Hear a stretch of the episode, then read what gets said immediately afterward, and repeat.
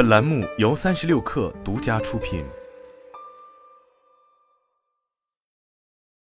本文来自界面新闻。便利蜂前员工王欢终于在二零二三年三月仲裁成功，并拿到了赔偿款。去年八月，正在参与便利蜂选址工作的他，突然遭遇了裁员，公司无故封停了自己的工作账号。而和他有一样遭遇的同事并不少，这导致多名员工寻求劳动仲裁或者起诉维权。事实上，在更早的二零二一年底起，裁员就已经开始了。二零二一年底，便利蜂进行第一轮裁员，至二零二二年夏天，共历经三轮裁员。裁员的部门涉及人事、物流、中台技术、商品运营、选址开发以及门店等业务部门。其中，技术部门裁员比例为百分之二十左右，全国开发选址部门裁员比例在百分之七十以上。裁员是便利蜂业务收缩最为直接的体现。界面新闻自便利蜂南京公司员工、接近便利蜂的业内人士等多个渠道获得消息。二零二二年四月起，便利蜂在全国范围内关闭八百家门店，其中江苏、浙江、上海和青岛等地关店数量较多。而截至今年四月，关店数量已经达到一千家。随后，便利蜂高级副总裁、运营 CEO 王子也开始对外宣称，便利蜂在内部提出了冬眠计划。让部分门店运营、供应链等板块暂时静默，从而最大程度减少损失。这与此前执行董事薛恩远言犹在耳的扩张计划反差极大。二零二零年十一月，薛恩远在二零二一便利蜂供应商大会上立下 flag，便利蜂二零二一年将开启高速扩张模式。他当时预测，二零二一年便利蜂门店数将突破四千家，到二零二三年门店数达到一万家。与此同时，便利蜂赴美 IPO 的消息也传开而来，有分析认为这是用规模换融资的闪电战打法。例如，此前花十八个月就赴美上市的瑞幸咖啡已是先例。便利蜂于二零一六年十二月由前去哪儿网 CEO 庄陈超创立，并于二零一七年二月在北京开设首家线下门店。在创业初期，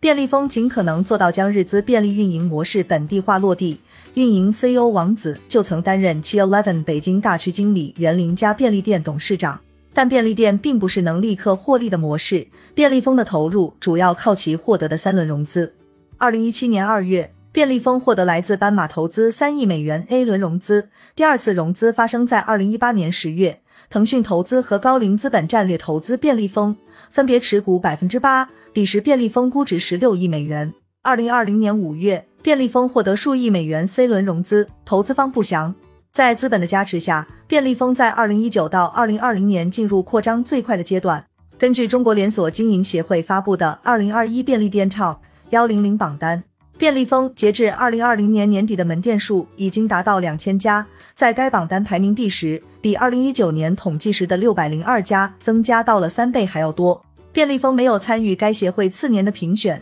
但公开数据显示。便利蜂门店数最高时是二零二一年的两千八百家。便利蜂曾于二零二零年向外宣布，其过去几年累计募集资金已达十五亿美元，北京地区的门店也已经达到获利水平。但最终，便利蜂没能如愿，转而开始收缩。便利店并不是一个轻资产模式的项目，这意味着便利店需要忍受一定的盈亏平衡期。据毕马威中国联合中国连锁经营协会二零二二年七月发布的《二零二一年中国便利店发展报告》，连锁便利店的百分之二十五点八的毛利率当中，职工薪酬和房租成本占据了近百分之六十。扣除各类费用后，便利店净利率仅能达到百分之二点四的平均水平。如果要扩张，那么必定需要资金的投入，而当投资回报率变得不那么确定时，便利蜂则需要做出决策，比如面对疫情。与海底捞过度乐观在疫情时期选择抄底不一样，便利蜂做出了一个保守的决定。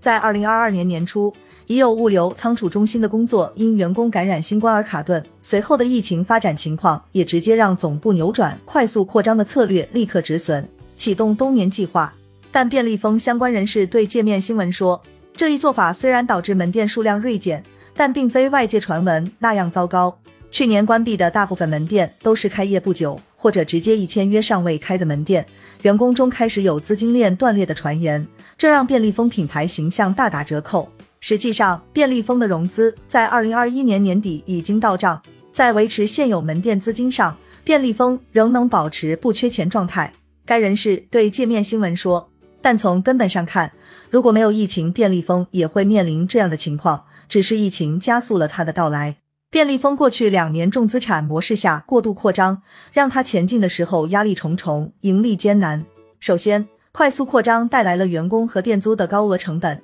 事实上，便利蜂的人工薪酬与同行相比处于较高水平。一名供职于日资便利店的中层管理人员告诉界面新闻，便利蜂在前期急于扩张时，开发选址店长的工资水平都具有吸引力。在多个与便利蜂相关公司有劳务合同纠纷的判决书中，也能看到，从事便利蜂选址工作的员工工资在一点一万元以上，店长可以达到九千元水平。人工之外，便利蜂还不惜重金寻择黄金铺位，因为开便利店地理位置非常关键，在选址上讲究金角银边。便利蜂在高速扩张时出现为了拿到好位置付高额租金的激进行为，这导致关店时提前解约，引发租金赔偿。此外，便利蜂在选址上也过于依赖数据，这使得部分门店的盈利效果不及推算，从而也不得不叫停。一名便利店品牌高管告诉界面新闻，便利蜂的问题不只是无序扩张导致的租金异常问题，还有过度依赖数据分析以及后台过重的问题。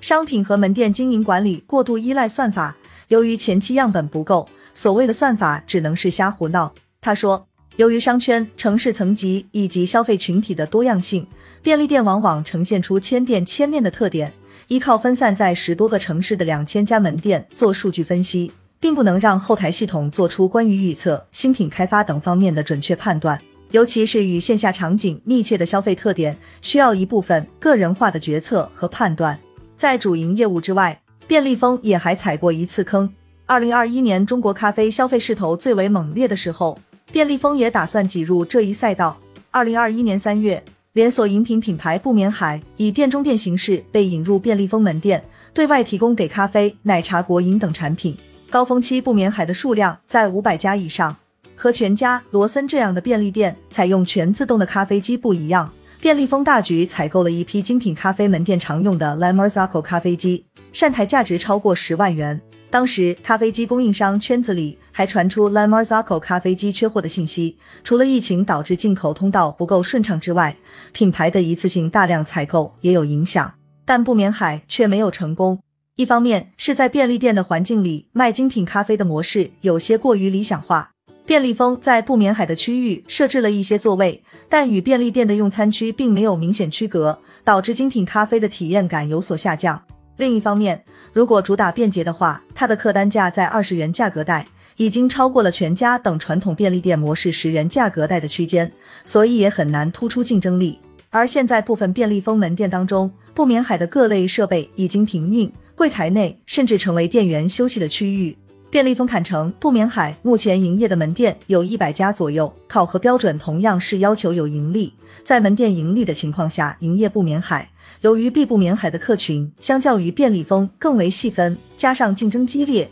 盈利也需要假以时日。当初为不眠海采购的 La Marzocco 咖啡机，一台就十多万元。目前很多机器仍在门店背盖上保鲜膜停用，为的是后续待门店有望盈亏平衡的时候，再度启用不眠海项目。便利蜂告诉界面新闻。上述便利店从业者向界面新闻分析，从融资角度而言，便利蜂之前传出 IPO 是不得已而为之的操作，但这样高成本的模式没走通，就上市并不现实。毕竟，二零二零年便利蜂宣布北京的门店盈利，实际上是把门店负担的物流费、系统费用作为总部费用，整体看难言盈利。二零二三年四月。界面新闻按照便利蜂官网更新的各城市门店统计发现，便利蜂在北京、上海、天津、南京等城市总共不到一千六百家门店，其中石家庄、郑州、青岛都仅剩下十多家，常州、温州等城市不足十家门店。便利蜂官方对此回应，经历上一轮关店之后，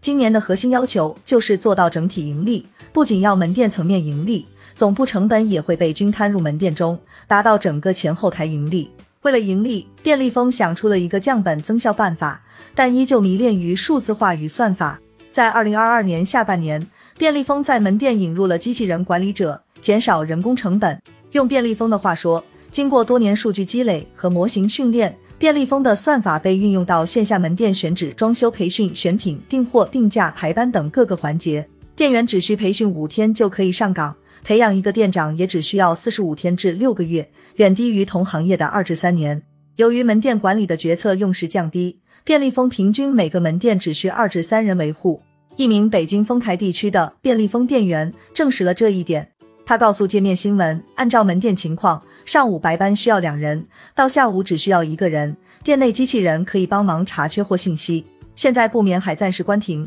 店员不忙的时候就是傻瓜式值班，或者帮顾客拿取在电子屏上下单的熟食。不忙的时候还可以坐凳子上休息。补货的工作通常由夜班员工完成，夜班工资比白班高一点五元每小时。通过算法，门店机器人动态收集更多数据和信息，来让管理变得更便捷。便利蜂的店长和店员无需为门店营业额和利润率负责，唯一要做的是完全执行系统的决策，服从一个个算法精心设计过的指令。但在实际操作中，如同科幻大片里的科技悖论那样，人类最终被迫服务于算法。界面新闻了解到。一些被机器人管理的店员为完成城市化的任务疲惫不堪，为此引发的后台管理模式也争议不断。一名在上海便利蜂工作的店员曾在社交平台详细描述过机器人管理模式：员工除了要在规定的时间限制内完成系统分配的任务，每完成一个任务还需要拍照或者视频记录，系统会根据影像资料来判断任务是否完成。员工每天在拍照上要花掉二小时。废弃处理任务、整理牌面、清洁任务等都需要拍照。此外，店内规定过于死板，例如清洁等时候要一只手拿抹布，一只手拍照。为此，一小时就能完成的清洁工作，通常需要花三个小时。对此，便利蜂告诉界面新闻，店内机器人是在二零二二年集中被放入店内，因为去年下半年到今年招工困难，机器人能干一部分工作，不过确实也给店员增加了工作量，为此遭到抱怨。随着系统收集算法越来越多，废弃率也能做到进一步降低，这给降低成本带来更乐观的估计。或许便利蜂希望通过一些创新的方式来找到另一种便利店零售的发展模式，但在试错之中，他似乎有些找不到方向，只能看着竞争对手不断跑远。收缩后的便利蜂与此前即将追赶上的便利店同行差距越来越大。根据二零二一中国连锁 Top 幺零零，截至二零二一年底。罗森全家便利店的门店数分别为四千四百六十六家、两千九百零二家，销售额规模分别是一百零五亿元、九十六亿元。就在去年夏天，罗森开出了其在中国的第五千家店，这得益于罗森灵活的加盟模式，包括区域授权、紧密型加盟、大区域加盟等等。这类模式的共同点是。在扩张目标城市或区域，寻找大区域合作方，和对方成立合资企业或将品牌授权出去，依靠对方的资源加速开店。比如，罗森在进驻湖北时，选择与中百集团联盟；在北京与超市发合作；在辽宁则与沈阳富士集团联盟。这类借助本地供应链和物流体系的加盟模式，一定程度上缩短了前期筹备时间，降低了便利店企业自身承担的成本。而全家便利更多以个人加盟方式开拓新市场。全家进入新城市时，通常是其中国运营方鼎新先开店，再开放个人加盟。在经济下行时，加盟方式相对而言更容易分散开店成本。便利蜂纯直营模式则偏向被动，尤其是在新进入的城市。在冬眠计划之中，便利蜂依旧评估着各个门店的表现，将部分有潜力的店重新营业。慢下来的便利蜂或许在消化掉早期的沉没成本之后，能够以更精细的方式去进行决策与运营，将自己的模式变得更成熟，然后再来考虑扩张的问题。所以目前在营业以及即将重新开业的门店，大概会在不到两千家的数字，且聚焦于五大城市：北京、天津、济南、上海、南京。而最高峰时，便利蜂曾在三十多个城市开设。目前除了五大城市。郑州、无锡、温州等城市的在业门店会持续保留，但不会成为拓展的重点城市。为了收缩，二零二零年预备在天津总投资四亿元的鲜食工厂也被叫停。根据系统测算，此前关闭的门店如在适当时候也会再度开设，并且进行了一些升级。例如，北京东三环富顿中心的门店，在闭店几个月后，于今年三月重装后开业。该店采用了新的视觉形象。由于店内面积大，显得货架商品更多，主食厨房也更亮堂。现在便利蜂仍认为算法很重要，这是系统数据指导的结果。但界面新闻走访该门店发现，这家店已经不再放置被嫌弃的机器人了。